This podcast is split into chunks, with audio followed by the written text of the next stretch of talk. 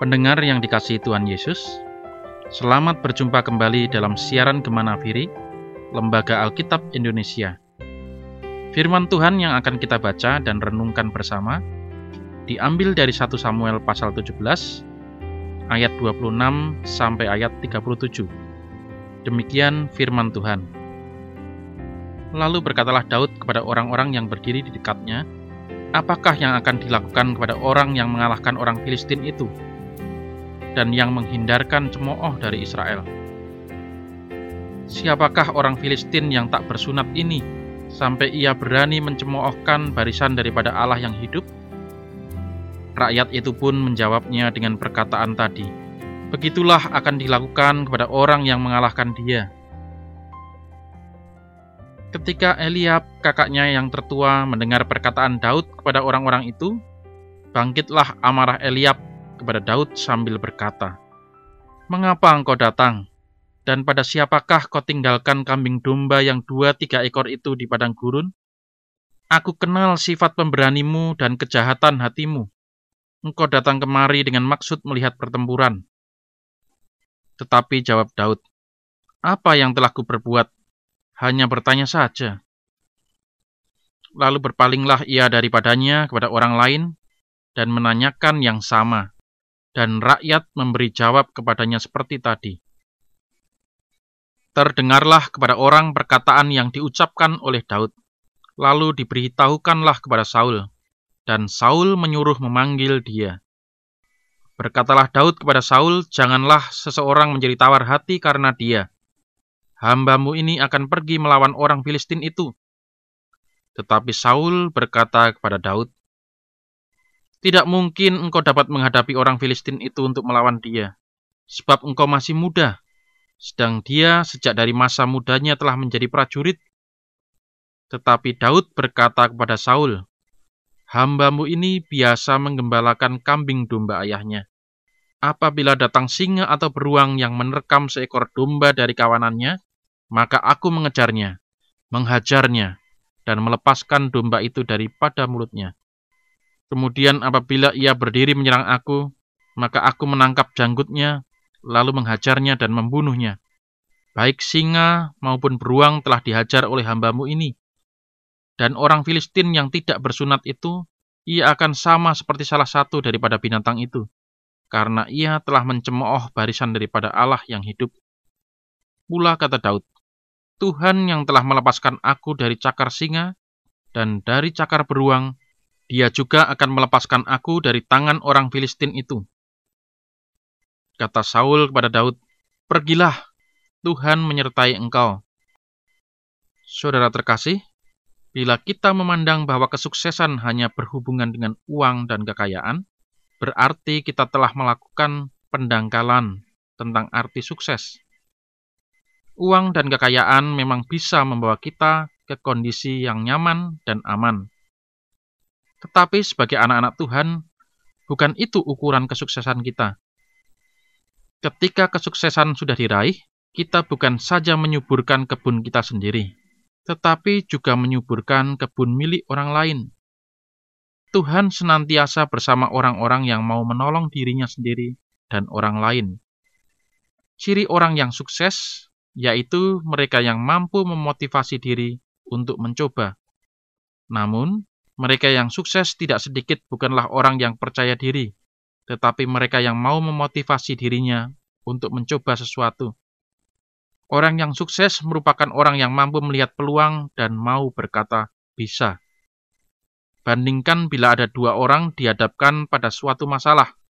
Orang yang pertama berkata tidak mampu mengatasi karena berbagai alasan, sedangkan orang yang kedua berkata ia akan berusaha dan mencoba, karena ada berbagai peluang yang bisa diambil.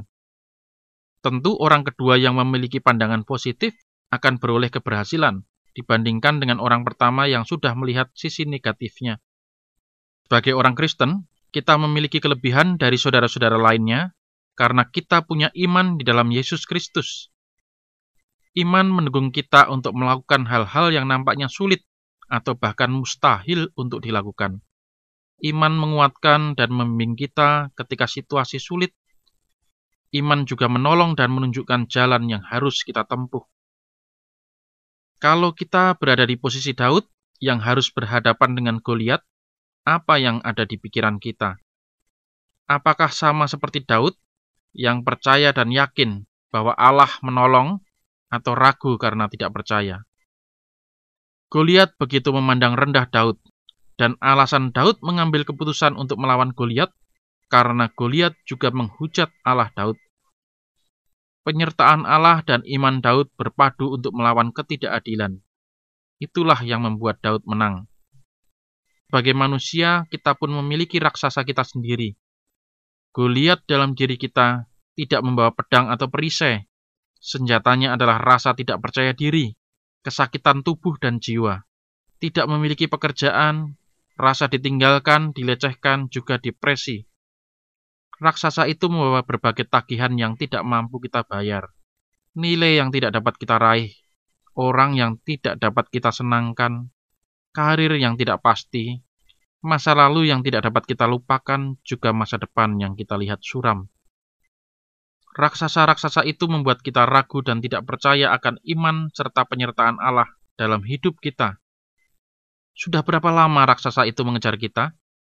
Daud memberi teladan yang baik untuk kita. Ia mampu melihat dan mendengar lebih banyak suara Allah melalui komunikasi yang akrab dan indah. Daud senantiasa melakukan curhat dengan Allah. Ia memohon pertolongan Allah dalam memimpin langkah hidupnya. Pernyataan-pernyataan Daud senantiasa diinspirasikan oleh Allah. Tuhan yang telah melepaskan aku dari cakar singa dan dari cakar beruang, dia juga akan melepaskan aku dari tangan orang Filistin. Daud senantiasa membicarakan kuasa Allah dan bukan yang lain. Ia hanya berkonsentrasi pada Allah, bukan yang lain. Ia memang melihat raksasa itu, namun ia lebih memperhatikan Allah. Bisakah kita bersikap seperti Daud? Seruan Daud, engkau mendatangi aku dengan pedang dan tombak dan lembing. Tetapi aku mendatangi engkau dengan nama Tuhan semesta alam, Allah segala bangsa Israel yang kau tantang itu. Kapan terakhir kali kita melakukan hal yang sama seperti Daud? Sudah berapa lama kita melarikan diri dari tantangan yang harus kita hadapi?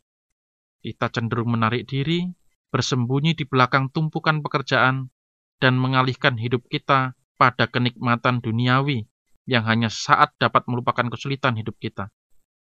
Untuk beberapa waktu kita akan merasa aman, terisolasi, dapat melupakan, namun ketika penenang-penenang kita habis, kita akan kembali menderita sakit dan raksasa dalam hidup kita bangkit kembali, bahkan semakin tampak besar. Saudara terkasih, mari kita mencoba cara Daud ketika badai kehidupan menerjang kita. Kejarlah raksasa kita dengan jiwa yang dipenuhi Allah. Raksasa perceraian, kamu tidak boleh masuk dalam rumah tanggaku. Raksasa depresi, pergilah. Mungkin memerlukan waktu seumur hidup melawan raksasa tersebut, namun dengan iman pada Yesus Kristus, maka raksasa itu tidak akan pernah mampu menaklukkan kita. Raksasa ketidakamanan, raksasa kesakitan badan dan jiwa, raksasa pikiran negatif dan sempit, pergilah. Usir dan lepaskanlah batu pada ketapel kita ke arah semua raksasa yang ada pada kehidupan di dalam nama Yesus. Niscaya mereka akan mati dan pergi selamanya. Dengan demikian kita beroleh ketenangan dan awal baru dalam kehidupan kita. Sehingga relasi dengan Allah sama juga dengan diri sendiri kembali terjalin dengan harmonis. Hubungan yang indah dengan diri sendiri membawa kita pada penghargaan diri yang positif dan tentunya kita dapat lebih mampu menghargai orang lain. Selamat mengusir raksasa Anda dan jangan takut karena Tuhan senantiasa menyertai kita. Tuhan Yesus memberkati kita semua. Amin.